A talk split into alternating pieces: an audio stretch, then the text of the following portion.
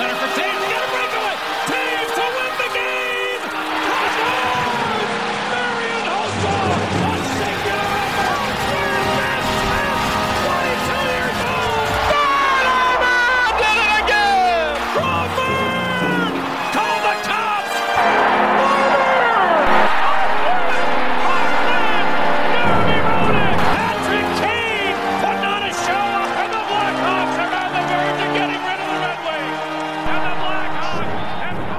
Welcome into another episode of Musings on Madison here on the Second City Hockey Podcast Network. I'm your host, Dave Melton, the site manager here at Second City Hockey. You can find me on Twitter at DMelt57, and you can follow the main account at 2ND City Hockey, where we're getting trolled by AHL teams now. I've got all the usual line mates with me this evening, and obviously it's been a very strange week in the world, especially in the United States, so we're going to do whatever it is that we do in this space to hopefully entertain ourselves and maybe entertain you as well. Up first, the analytics darling of Second City Hockey. You can find on Twitter at Shepard Price. It's Shepard Price. The world's a bummer right now, so come listen to us have fun talking about a really bad team. There we go. Yeah, that's our tagline for this episode. Have fun talking about a bad team, or maybe at some point we'll talk about good teams, because there are good teams still playing right now.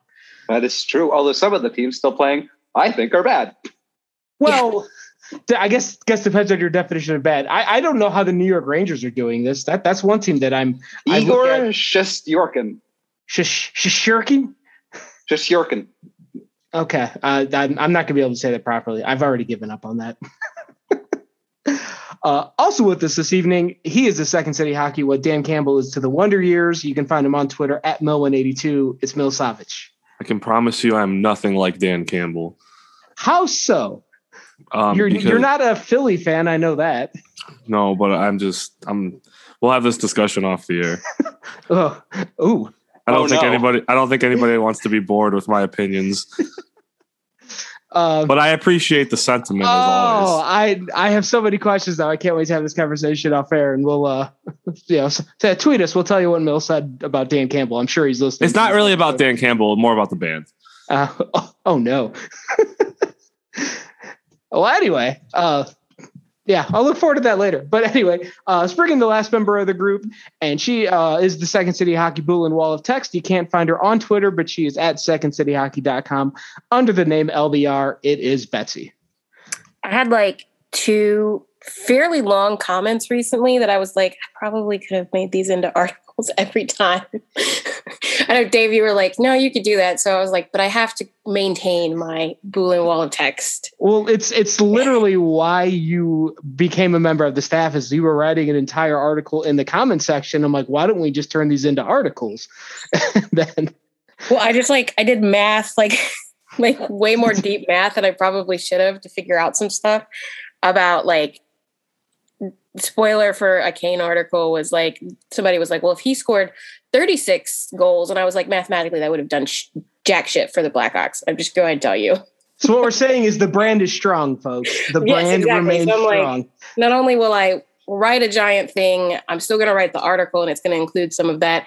And I'm going to do math. Woo. The Bulletin Wall of Text is not a nickname. It's more of a accurate description of the existence that is Betsy /LBR. Yep. So before we get into the Blackhawks stuff, I mentioned something about bad teams in hockey, and I couldn't remember whose voice it was that chimed in about somebody that's still playing that's bad. So who wanted to take the floor? Did. Okay, go ahead, Jay. All you. Edmonton has two players, and they're a game away from advancing to the Western Conference Final. Yeah. God damn it! Does it hurt me that more than ever right now that the Vegas Golden Knights did not make this fucking playoffs? Because they'd have it. They'd have it. Yeah, well, live and learn, I guess. Again, they have two players. That's it. They'd have it. They don't have a blue. They don't have a blue line. They don't have a goaltender.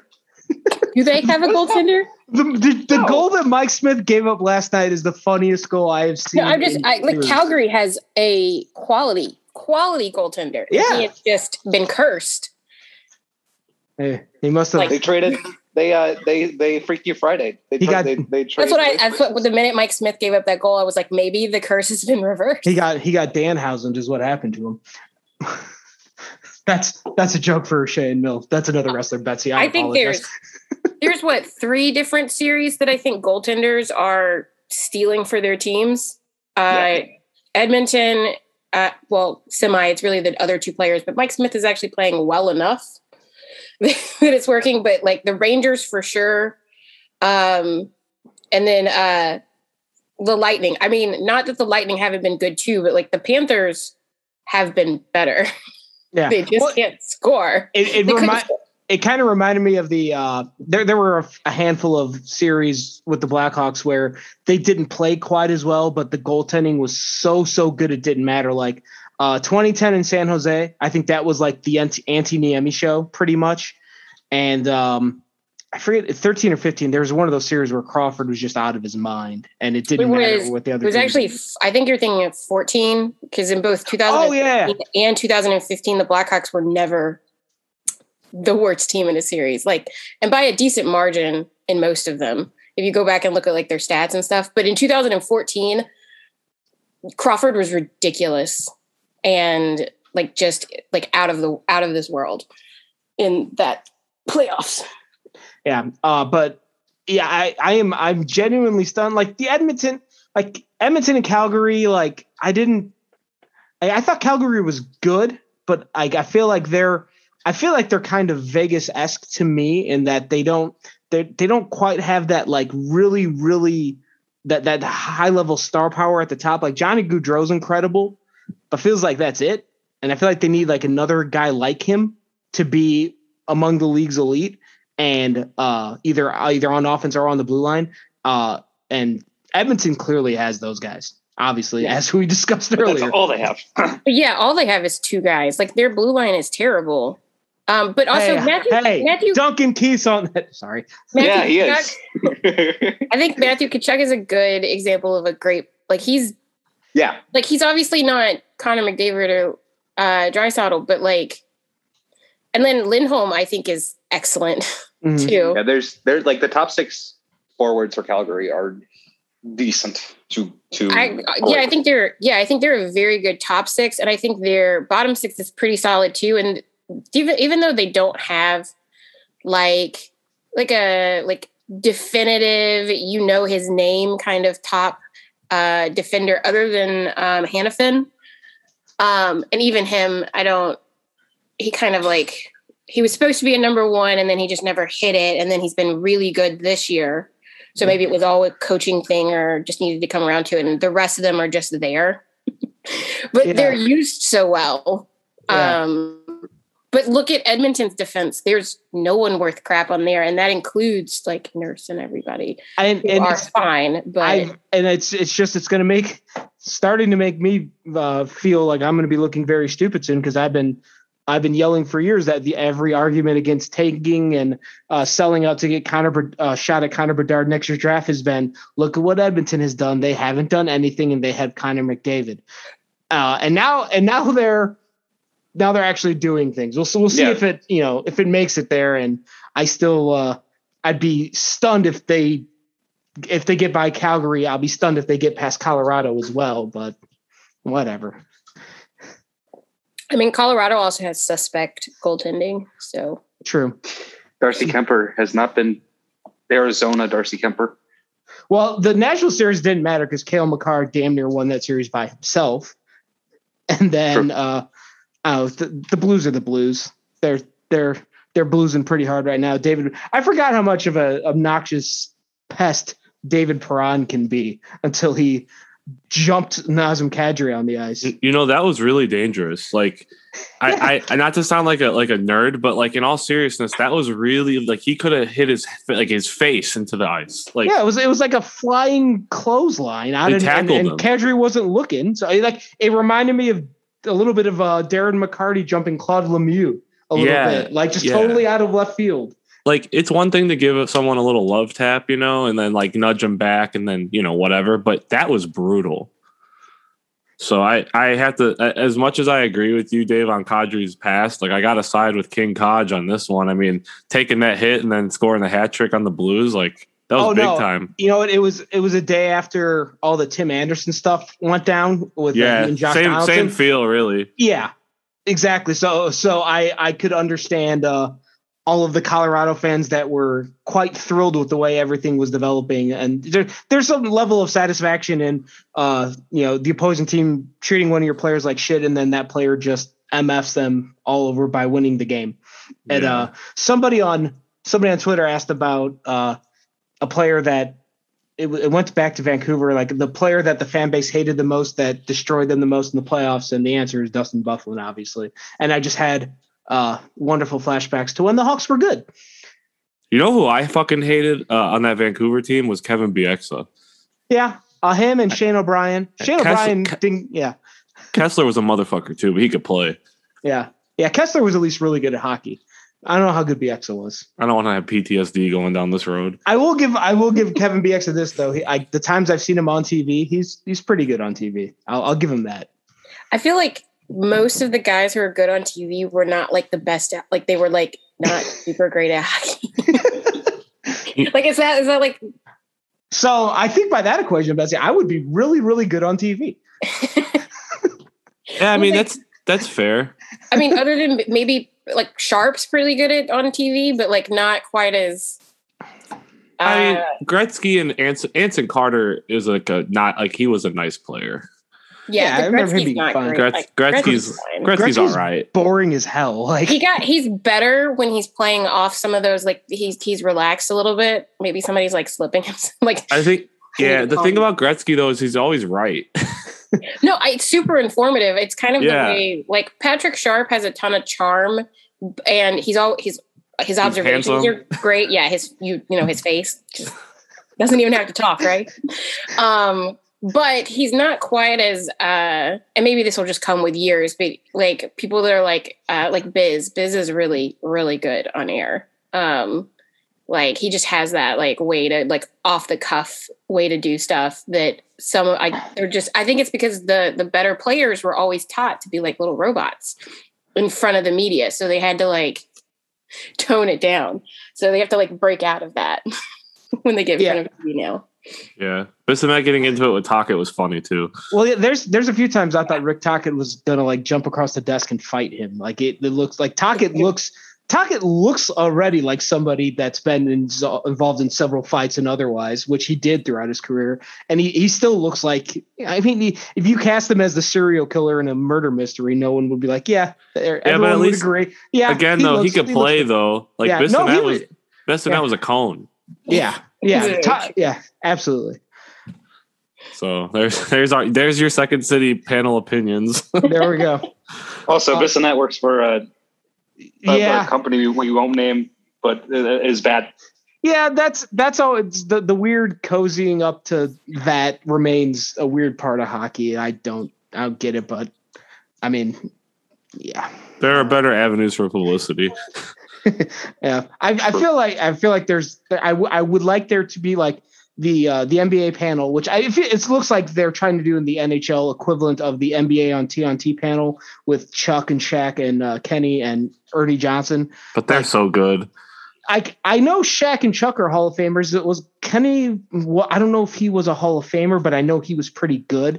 He was on those two Rockets championship teams, so he was pretty solid. But yeah, so like the NHL gets like Bissonnette, who was not quite a Hall of Famer, and Rick Tocchet, who was good. I don't know if he was Hall of Fame good. I feel like he was, but anyway, that's the comparison I was trying to make, and it wasn't. I don't know. You're watching it. You guys. We just need Chuck to do hockey too. I would be 1,000% on board with that. I mean, he's the best. So hey, since we're all lighthearted and having fun now, you guys want to ruin it by talking about the Blackhawks again? Yeah, let's do it. Okay, cool. Because the two guys, it's mainly two guys that we're going to talk about today because we talked about the forwards, we talked about the defense. So obviously all that is left is the goaltending. The two main names from the season were obviously went out with Marc-Andre Fleury gone and in Minnesota. The two guys that played the bulk of the rest of the games. So actually it's Kevin Lankinen and then a little bit of Colin Delia. And I don't really know what to make about either one of them at this point, because Lankinen had such a good, like he had a really good debut season, relatively speaking. Like he didn't There were no expectations, and he was way above them by the end of the season. And then this year, he took a significant step back. Colin Delia, like 4 or 5 years ago, seemed like the heir apparent to Corey Crawford, but then he just kind of faded away, it seemed like, and then like ended up behind Kevin Lankinen on the depth chart. So I really don't know what to make of either one of these guys. They're both that was just their age 27 seasons. They're both unrestricted free agents. I don't even know where to start. So Shay, I'm just going to throw it over to you and see what's on your mind related to the two goaltenders. All right, you're missing a name because Arvid Soderblom also played some games. And okay, I think but he's Rockford next year, and if he's not, if they bring him up to Chicago, it's a mistake. I think like let him play another full season in Rockford and learn how to play professional level of hockey, and then worry about it later. Because he's a 22, so he's got time. Yeah, exactly. And he's also probably a brighter star for the future. Lankinen and Delia did not have great numbers. No. And I think that like just in general rebound control with this team this season was not great. I don't have much thoughts on the goaltenders. All right. On to the next change them. That's a big thought. Yeah. Betsy, what about you? Do you have any goaltending thoughts? I wouldn't mind Lankinen getting like the starter role next year and then getting like a vet backup that isn't like Cam Ward type. Just because one, I don't think they're gonna really be going for it, but Lankinen did much better when he got more starts. So I wonder if part of his problem this year is that he started not very much because Fleury was here. Since Soderblom isn't ready, or at least should at least stay in Rockford for a little while because he was good and he got better as the season went on. There's no rush, especially if next season doesn't have any expectations to it. So you might as well not waste money going out and getting somebody unless you are going to get like some cheap vets. I don't even think that goalie's out there for them to acquire. Like there's no Marc-Andre Fleury. Well, I take that back. There is actually literally a Marc-Andre Fleury on the market, but there isn't like a long-term goalie option that's going to be a huge bidding war. I meant like a placeholder vet until they think Soderblom or somebody else is ready. Like, cause you know, they also did sign Staber, how do you say his name? Oh, Jackson. Yeah. That was at in the NCAA with Providence College. Yeah. And he's the same age as Soderblom pretty much. So he's 23 and just turned 23, and Soderblom turns 23 like in August or something. So they're like 6 months apart or something. So let them be the duo in Rockford. I don't know what they're going to do with Kale Morris, like what the plans are with him because he's a little bit older. But yeah, I think Lankinen could still be something, and he could at least be a placeholder, but he needs more starts. If they get a vet that they want to be their starter, then they should just see if they can move Lankinen before he has zero value. I don't know how much value he has, but he did get a lot of attention last year. Mm-hmm. Yeah, when you have a goalie who's had one pretty good season and then one pretty bad season, numbers wise. You kind of like you get that given that third chance to prove which one was the outlier and which one is more in line with what he is. Like if you go by like hockey, the Hockey Reference page has their goal saved above average, which is basically a cumulative measure for how many saves they made above or below what it would be typically expected of a goalie. And Lankinen's first season, he was at a positive 1.9, which isn't great, but it's fine. It's better than he was, at least like he was slightly above league average. This season, that was minus 15.5. So that's a pretty substantial drop off from one season to the next. And of course, the problem with Lankinen is that the first he was only really good for the first half of the season last year because he was leading those types of stats. He had Vezina quality numbers up until somewhere between like a third and a halfway. And then he was pretty average. And then everything just, I think the workload was just too much for him. Mm-hmm. They were riding him too much. And I mean, the defense was crap. He just was seeing way too much stuff. I guess so. I was going to ask you and Shay this because I don't remember offhand. Is there a statistic that somehow tracks how often a goalie loses his net? Because that seemed to be the biggest issue with Lankinen towards the end of the season. Is I felt like there was an alarming number of goals scored where Lankinen was either facing the wrong direction or just not anywhere in the crease. And that's both of those things. I'm not a goalie expert, but I know that you're not supposed to do those two things as a goalie. Unless it's a microstat, I don't know of it. Yeah, it's not a public microstat, but SportsLogic and Instat both have goalie stats of if a goal went into the net when the goalie was outside of the blue paint, or a majority outside of the blue paint, for example, or a shot fired. I can't remember if it's shots or goals. Like obviously, definitely for a goal, but you can't get those numbers unless you work for The Athletic. Yeah, but like a couple of the goalie stats people online will like tweet about them sometimes and you can see what they are, but it's like the top tier. Like Mike Kelly tweeted about a stat that I had never seen before for like goaltender that was like the top things. And they had things like facing a shot after a behind the net move, which micro tracking tracks for players, but it doesn't track for goalies. I mean, we could probably eventually that could be extrapolated too, but that's like a very interesting stat to me because it's like a really hard shot to get from. There you go, Shay and Betsy. There's your off-season project. You guys, the two of you can start tracking that. Have fun. I mean, you could probably just take Corey's data and figure it out. Yeah. Based on which goalies were in net and then what the players were doing. But I like math. I don't know if I like that much math. Okay. Before we forget about him completely, Mil, I want to bring you in and get your Blackhawks goalie thoughts.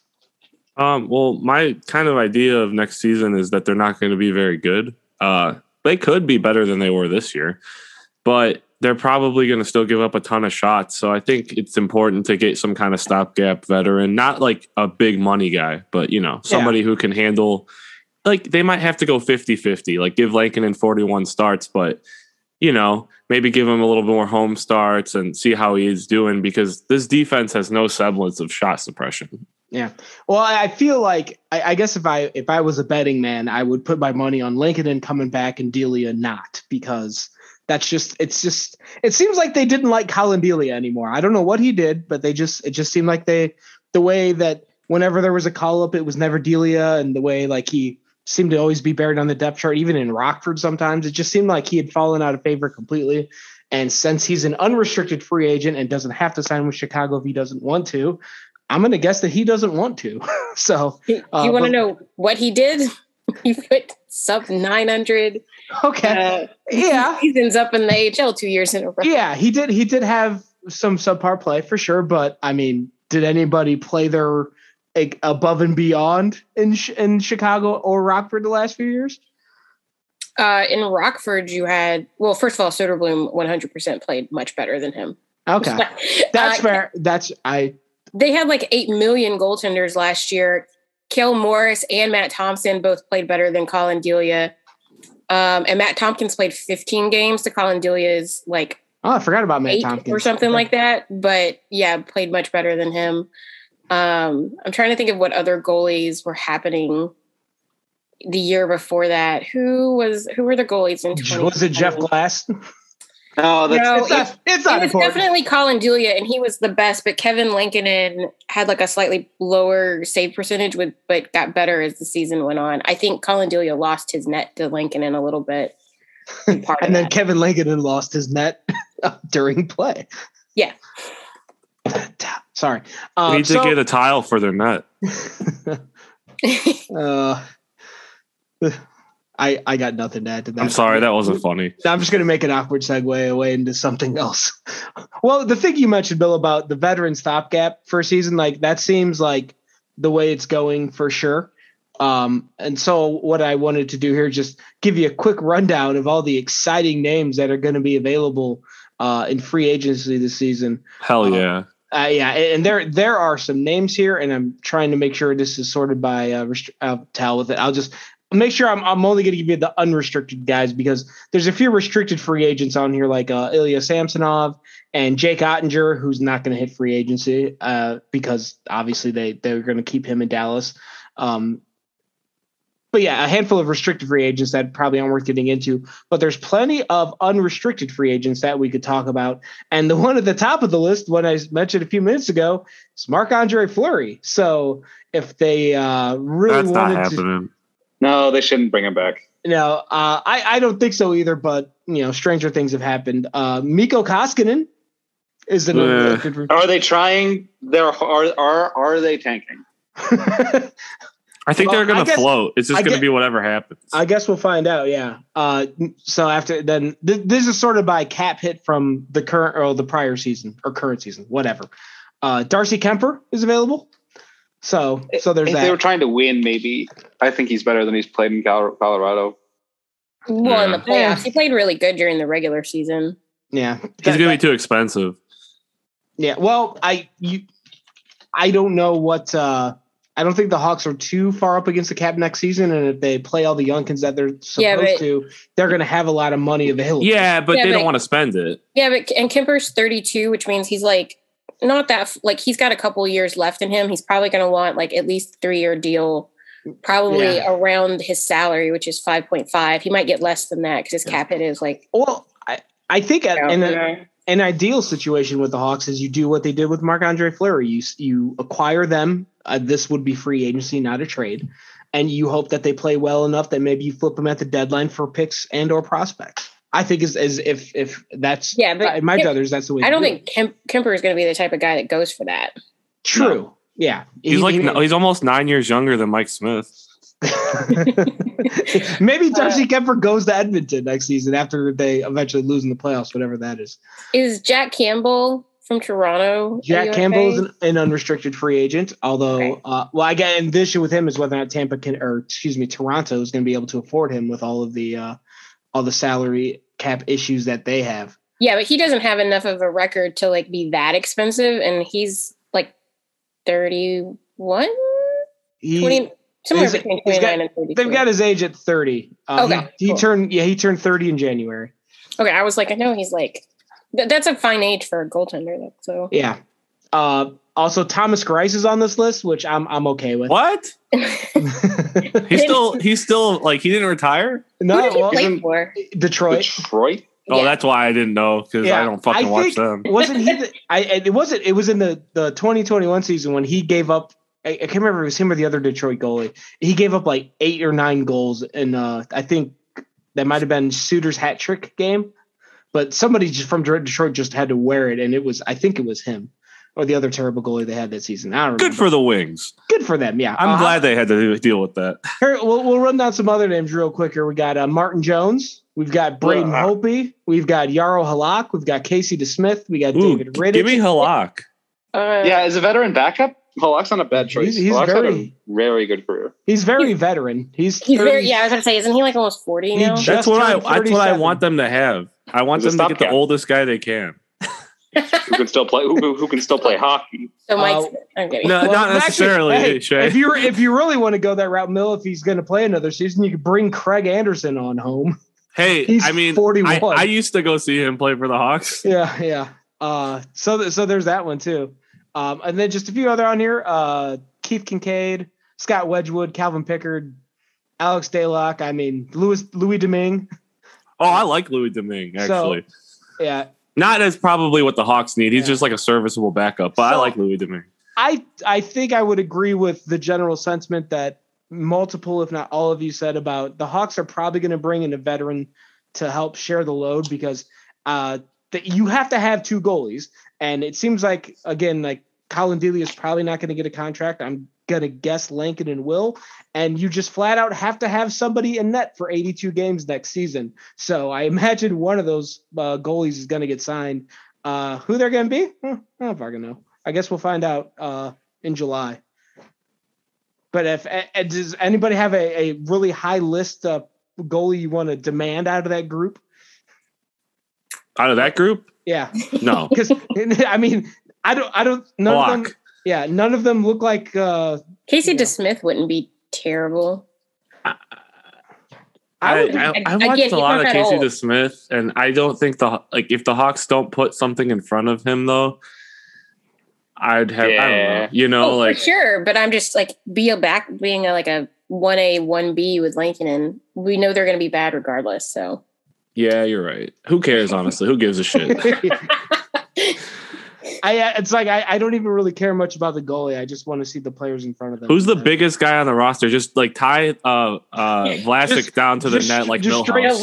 No, Vlasic needs to learn how to play defense in the NHL. Isn't he like 6'7"? Just tie him sideways. Mikko Koskinen 6'7", Mil. There you go. That's who you want then. You want Mikko Koskinen. His 6'7", goofy ass number 19 wearing ass in net. Yeah, because like just number 19 is not a goalie. Well, at least he can't wear that in Chicago because it's Taves' number. So I don't know what happens if Taves is traded.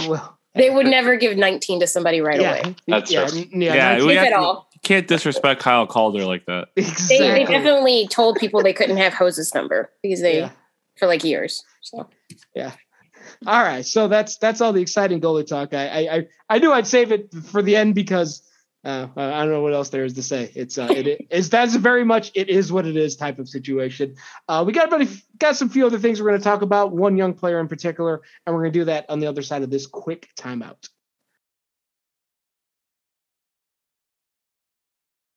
Welcome back to Musings on Madison here on the Second City Hockey Podcast Network. Had one player in particular wanted to talk about. I think we mentioned this player a little bit a few weeks ago when we did our discussion about forwards, but I wanted to dive into him a little bit more, mainly because he's a favorite of the panel here, and also because there may or may not be an article all about him popping up at the website later this week. And we don't want to spoil the entire thing here because, we want you to visit secondcityhockey.com later in the week to check it out for yourselves. But that player is Phil Kurashev, and Shay is currently working on a more deeper analysis of everything about him last season, because I think the general notion on Kurashev is that he underwhelmed a little bit last season, I guess would be a good word for it, or just didn't take the step forward that everybody was hoping he would have. And Shay did some number crunching and researching and all those other things, and I want to quickly give Shay the floor to let Shay talk about what he thought about Phil Kurashev. So Kurashev had a very comparable season to his previous season, I think. Not necessarily worse, not necessarily better. I think if people were expecting a huge step forward, it's fair to be a little bit disappointed. But at the same time, he did not regress. He did not get worse. And that's despite a horrifying drop in shooting percentage. Just abysmal. He had a 3.95% shooting percentage at 5-on-5. That's terrible, not great, Bob. Yeah. No, and it's not going to happen again. His 11%. Wait, you said it was 3% at what? At even strength? 3.95% at 5-on-5. Okay. And that's not going to happen again. His 11% the previous season is probably more like the direction he should theoretically go in this season if he doesn't have horrible luck. He so far has always had horrible luck in his career in Chicago, but maybe one time you can get over a 1% or a 100 PDO. He scored more points per 60 minutes of playtime this season than he did the previous season, 1.5 to 1.4. More of those were primary, 1.2 to 1 straight up per 60. So this is like, He became more of the playmaker he's supposed to be. If his finishing caught up to the rest of his game, he'd be good. But at the same time, he's somebody who definitely needs competent NHL coaching who wants to play the kids and not play Reese Johnson or Tyler Johnson or not the judge, but Drew Harkera over him. These guys who shouldn't be getting in over him when he's trying to develop. So maybe like a competent NHL coaching for the first time in his career could turn him into something that like because he has. If you watch him on the ice, like he stands out. Like he still has the ability to do that national play. He's real fast, so that helps. And he belongs in the modern NHL because he can skate like the wind. He just needs to like catch the rest of his game up to that speed. His hands and his head need to catch up to his feet, which is I feel like is a common thing for younger players. The one question I do have, and related to this, is when we're talking about like individual player stats, and obviously the shooting percentage drop off is noticeable, like going from, you said 11.5 at even strength to 3.95 this season.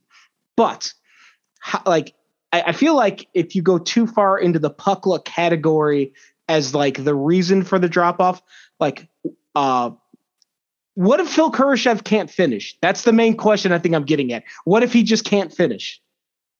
I mean, he had the ability to finish last season. Well, what if What if last season was the outlier and this season isn't? Like, do you have a way to definitively tell me that it was or was not? I don't, and I will say that.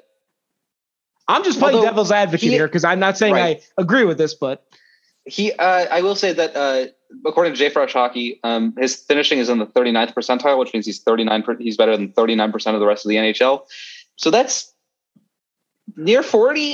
That's better, near 40. But like these are the best players. These are the consensus best players in the world. He's better than 40% of them. Yeah, but. That means there's 60% that. Yeah, that's third line shooting percentage. Yeah, he's a. I think he has the capability to be a very good third liner. Okay. Or a pretty. I think he has the ability to be a pretty good second liner, but it just depends on like usage and teammates and like because last season he played with like his best teammate was Dylan Strome. They had a 54.32% expected goal share together. They only played 101 minutes. This season, his best line mate was Sam Lafferty. Weirdly to me, who's not a big Sam Lafferty fan. Speaking of players who can't finish. Similarly high expected goal share, 53.59, only played 139 minutes together. Like, play him with the guys he's good with and maybe see what happens. Well, he didn't play with Strome much at all. Well, because Strome was busy with Kane and DeBrincat the whole season. And because he kept getting scratched. When Strome played, sorry. But even when part of the problem was definitely usage of players this season, like and the fact that Kubalik couldn't finish was a big deal because Kurashev is one of those guys who can play make and can play make well when he's confident. Kubalik is also his most common line mate this season. Yeah, so if you have a guy that's not finishing your assists, what's happening to your confidence? Like the same thing happened when Strome was with Kubalik. Everybody was like, oh, Strome's not playing well. It's like, no, Kubalik is not finishing for some reason. Is it Strome's passes are still connecting just fine for the most part. And the other problem is his other most common line mate was Kirby Doc. And you know who else can't finish? Kirby Doc, yeah. And it's weird because Kirby Doc's in the same situation as Kurashev where there's a lot of things in his game that look good and he just can't finish. There's like something that's like not working for them. So either you double up with two playmakers and then you have a killer shooter, or you need to have a fetch, a catch and a release guy essentially on a line. So you need Orlando Wilson, a really good angler to, sorry, that's a fishing joke. Please take it. I'm just going to stop talking. Go ahead, Betsy. One of the reasons I think Kurashev did good last year is because there wasn't like expectation for that kids team, and the kids all like were on the same level and could play to each other versus this season where you had some guys take a step back like Kubalik, or who weren't trusted by the coaching staff. So their confidence was hit like Strome, or they just were playing with guys. Like if something, they made a mistake, they got like knocked really hard, while other guys would like not do anything on the ice and still get to play regardless. So I think Kurashev has shown enough from last season that he could be a good middle six guy, very good third liner. I think he could be a good second liner if he like really gets to like his potential, but it really depends on the coach. I just really want them to invest in a coach that's going to invest in those types of players. Yeah, and they can make those assessments well, because again, King did a poor job assessing players, regardless of what you, if you read that article about Strome, it always comes back to Strome to me because King said so much more about him. He said something like, even though Strome had a really good camp, they told him and he agreed with Colleton that he wasn't going to start the season, even though he was better than most of the people in camp. How is that any good for you? Like, that's so stupid to me. Yeah. Just so stupid. He said it took him forever to even and then every time he would give Strome a compliment, he would also have a critique. You don't need to do that in the media. just say the compliment or don't say anything at all. Yeah. And I feel like maybe that was said to Kurashev too, and some others. I just don't like that type of. Well, it's I thought the general rule of thumb for coaching was to praise in public and criticize in private. Like, you don't have to criticize in public, but whatever. The one thing about this, I'm going to swing this question around to Mil as I set this up. Like, the one concern I have is, like, I agree with both of you entirely that Phil Kurashev and several other players were not utilized very well. Derek King, seemed like the right coach for their situation. They just needed someone to come in and get everyone to calm down when everything on and off the ice was going to shit back in late October, November, and whatever it's done, it's in the past. Get someone new in here, please. I'm with you on all of that. But at the other side of it is, I don't want to be so reliant. I don't want the players to be so reliant on the coaching staff to make them good. Like, I just, like, there's a kind of it's like a chicken and egg argument almost about, is the player good because of the coach, or is the coach good because of the player, yada, yada, yada. And I just, I don't want the success or failures of my players to be so reliant on the coaches.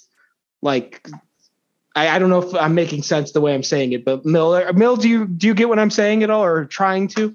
Well, yeah, and I think that's the reason why a lot of times, like, if like Betsy brings up microstats being good, for example, for a player who looked like they had a bad season, it's like it both can be true. Like, a player could be a good player and they could be weighed down by their coaching.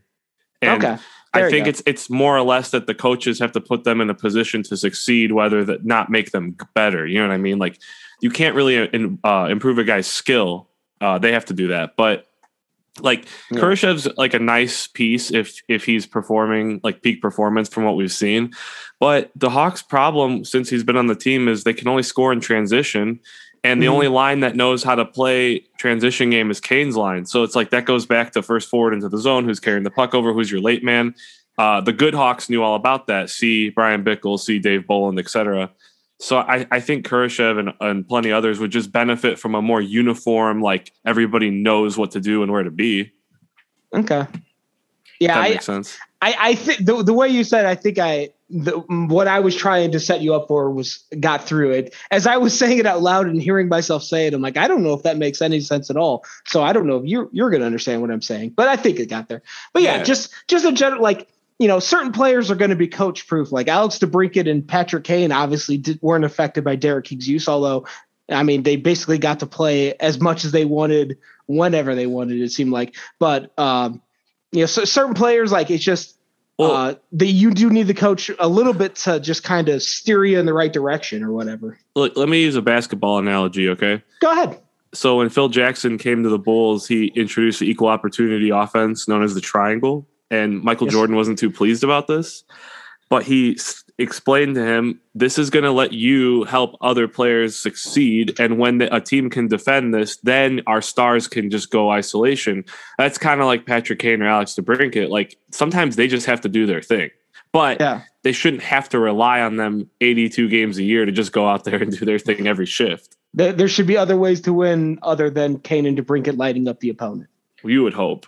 I would just say that I would love to see players like, we know for a fact that Kubalik, for example, scores more when he's got zone time, because he's better at one timers and such, and those are better when you have set up off a cycle.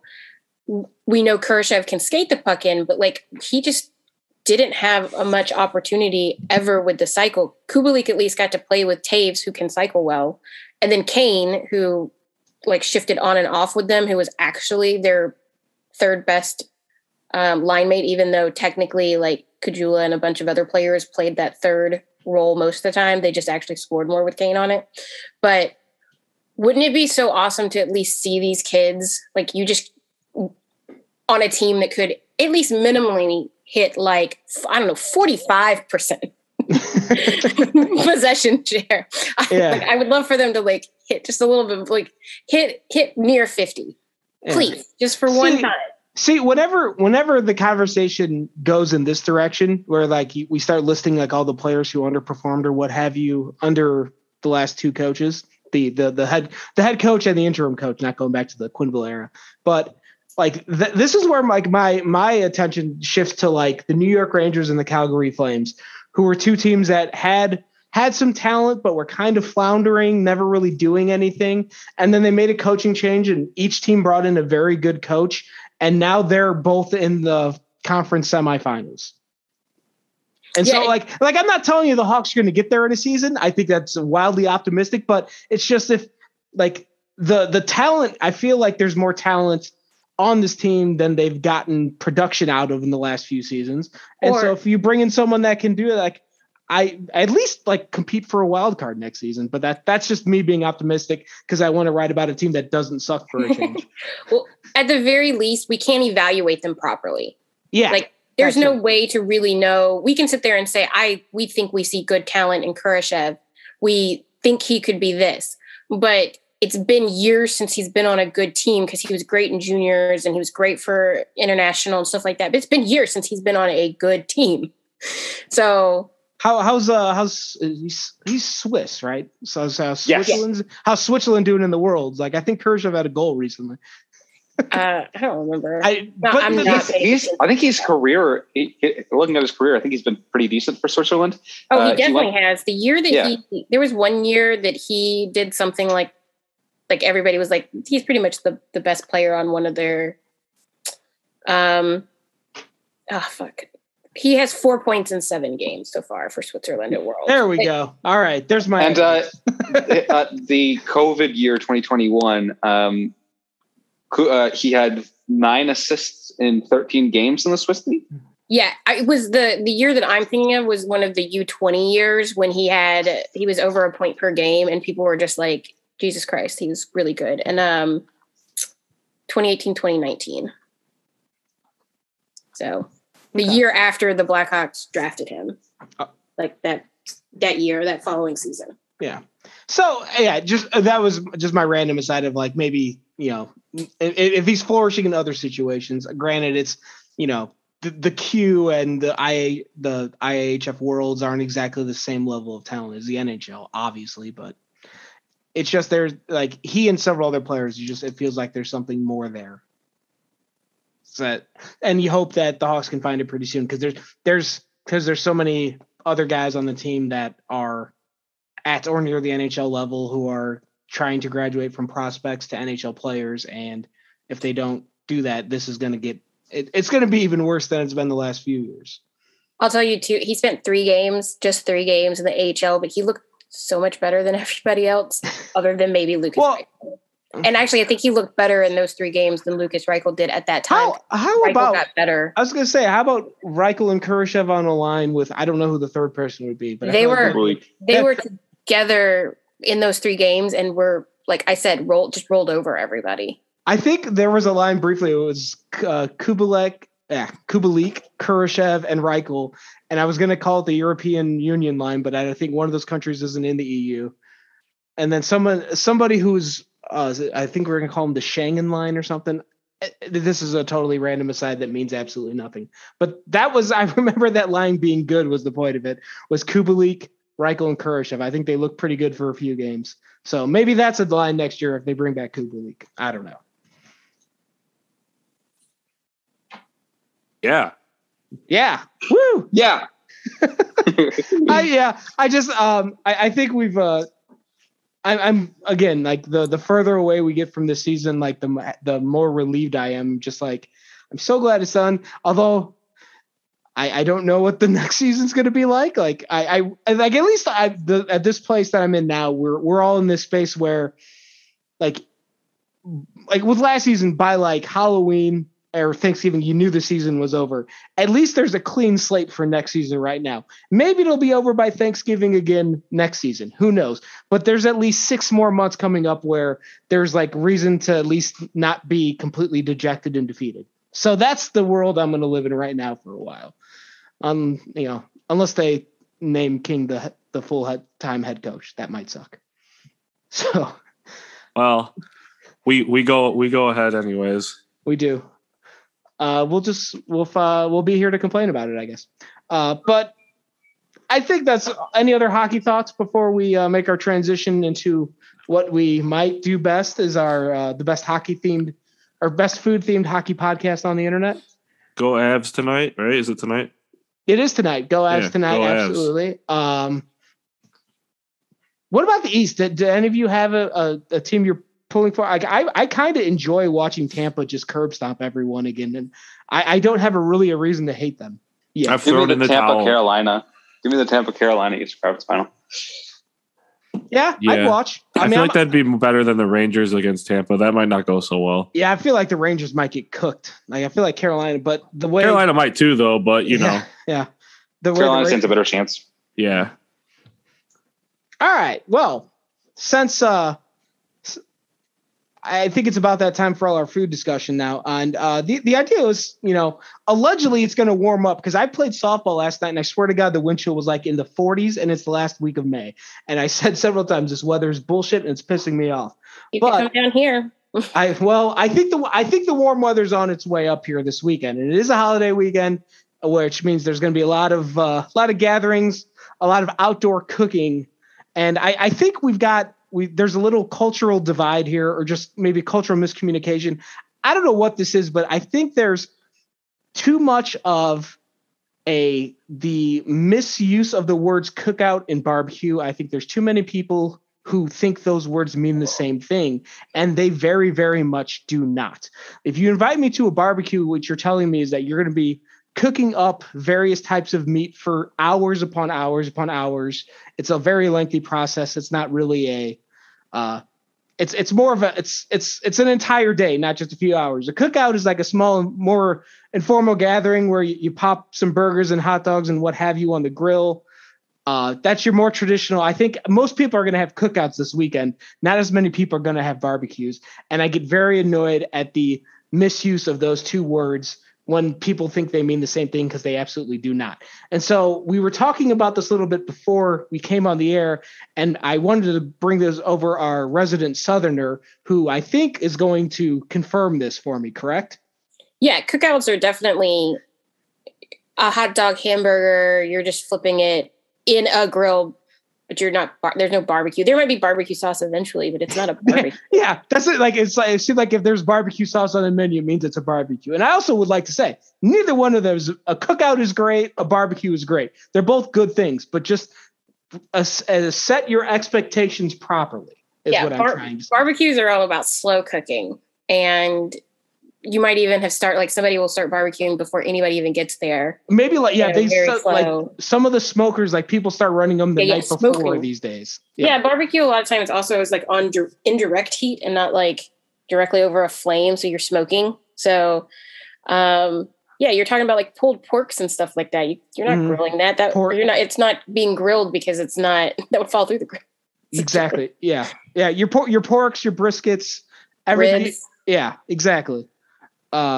Shay and Mill, did you have anything else? I'm guessing you two are also on board with the correct definition of these two words. Yeah.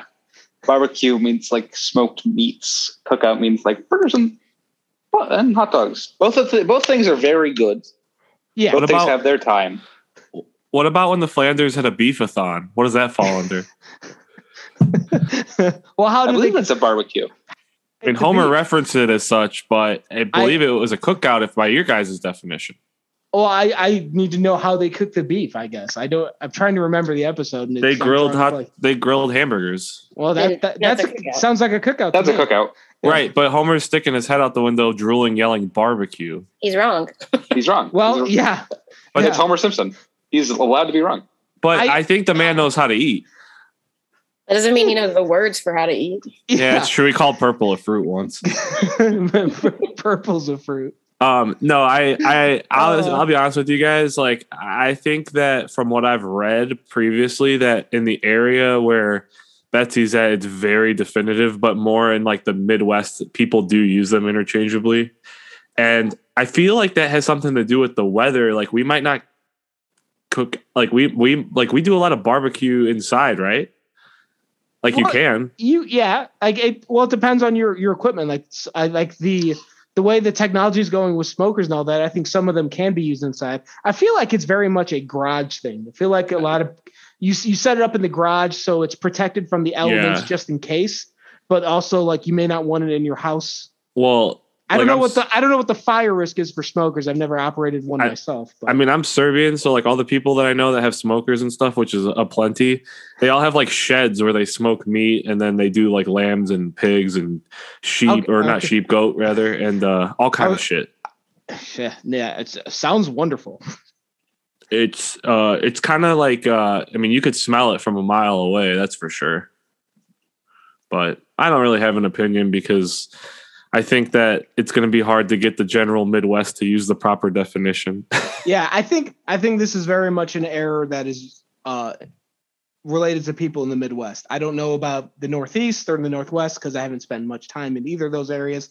But I know from my Midwestern roots and life, pretty much, we keep messing this up, and it's a little disappointing. So I'm planning on becoming a grill guy, though. So be that as it may, I don't eat meat right now. I might have to switch that in the future. Who knows? Maybe I'll get into the charcoal grilling game. I was going to say charcoal or propane. I want one of each. I want like a La Plancha, like a flat iron, but I don't know. I mean, it just depends on how I'm going to eat, I guess. Yeah, that's a good point, Mil. As a non-meat eater, what do you define your grilling meats events as, or grilling non-meats events as? So we have like what is like referred to as a family barbecue at the end of summer every year. And we make like Dave will probably know what this is, but we make Chevops, which I don't currently eat because it's meat. But then like I take all my fake stuff, and they do hot dogs and hamburgers and all the, you know, what you guys would consider a cookout. And there's swimming involved and grilling and drinking and the typical end of summer type stuff, volleyball, whatever. So it's like hard for me to have a definitive answer, I guess, but I like my barbecue sauce. So I used to really like ribs, actually, like barbecue ribs. They don't have fake meat ribs yet. I don't know. Who cares? Eventually I'll probably just give it up if I want ribs that bad. I will say this though, you guys, I bit into a burrito the other day, and Taco Bell is just a shitty Taco Bell burrito, but they made it with meat on accident, and their meat tastes really bad. Yeah, that's true. Like, I get Taco Bell like pretty frequently if I get fast food because I could just get beans, but like their beef tastes really horrible. Well, yeah, you have to go with their chicken or. I thought they had the reputation as actually being like the only fast food place that actually has like somewhat decent quality meat. That's a scary thought. Yeah, exactly. Yes, it is. I thought Wendy's like was too, beef. Right?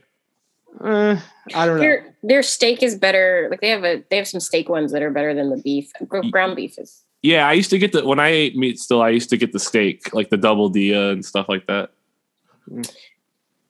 Before we run out of time and we're on the talk of cookout / barbecues, what is your favorite side to bring to those types of things? Like what's. Ooh, good question. Baked beans. Because I don't like beans that much. Do you put bacon in yours? Yes. Okay. Oh, our baked beans are made with like pieces of pork in it. Yeah, I don't know if this is a side. Like I know what you're talking about, like bringing a side dish, but I really like grilling corn on the cob. That's a side, I think, grilling veggies in general. That's absolutely really good. And actually, the neighborhood I grew up in, there was a guy that was responsible for acquiring and cooking all the corn, and then he moved away, and we don't have those anymore. It was really disappointing. How very Crown Point of me to bring up corn, right? Yeah. Yes.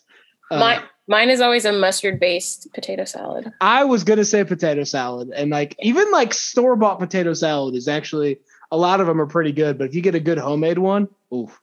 That's a great side dish. And collard greens, but that's a very Southern thing, I think. I had at Riot Fest, they have vegan barbecue, and I had collard greens for the first time, and they're very good. Were the collard greens made not with pork in it or bacon in it?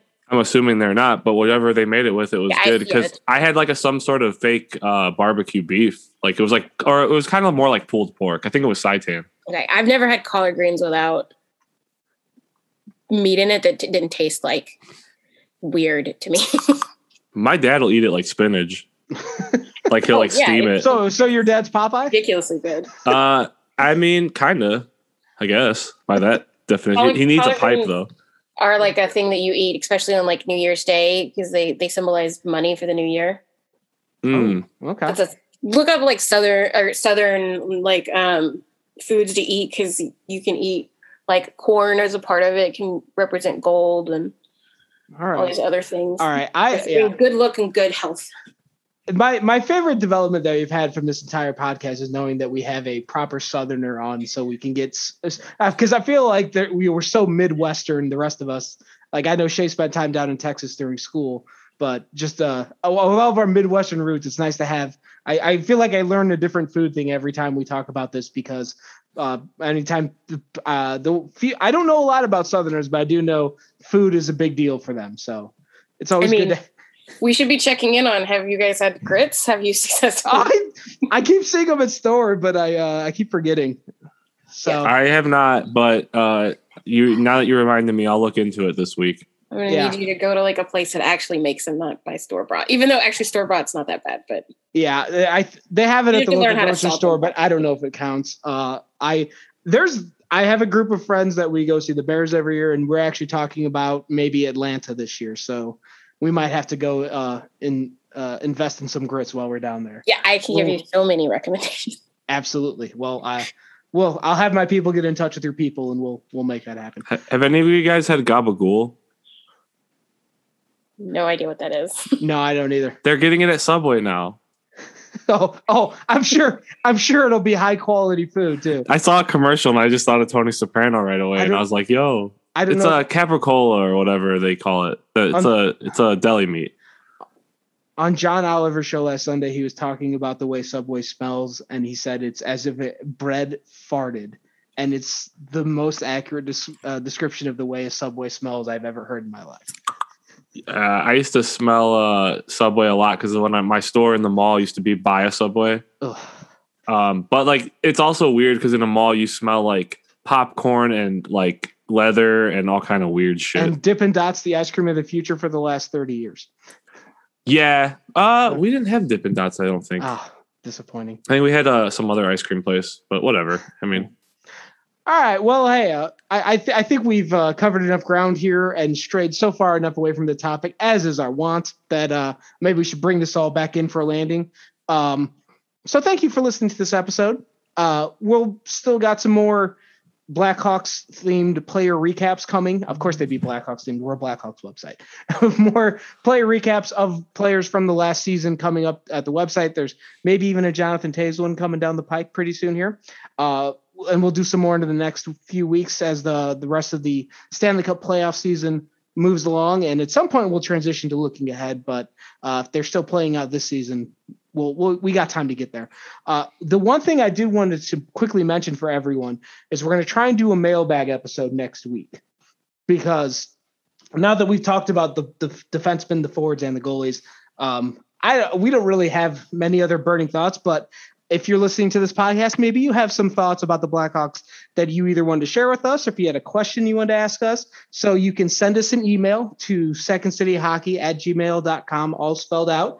You can tweet us at 2NDCityHockey, use the hashtag #SCHMailbag, or if you're a member and a commenter at the website, pop into any of the morning backskates or playoff discussion threads, anywhere you want, and throw your questions in there. Or you can tweet Mil at Mil182, or Shepard at Shepard Price, or me at DMelt57. Either way, get in touch with us, ask us some questions. We'll probably answer them. And bonus points if they're not hockey related, because we obviously have no issues talking about food for 20 minutes at the end of these episodes. So whatever you want to ask us, we'll talk about it. And I think that's going to do it for this episode. So thanks again to everyone for hanging out tonight. Mill's on Twitter at Mill182. Shepard's at Shepard Price. I'm at DMill57. The main account is at 2ND City Hockey. Betsy's not on Twitter, but she's at secondcityhockey.com under the name LBR. Keep an eye there for all of our articles and everything going up in the future. And we'll talk to you and answer all of your questions next week.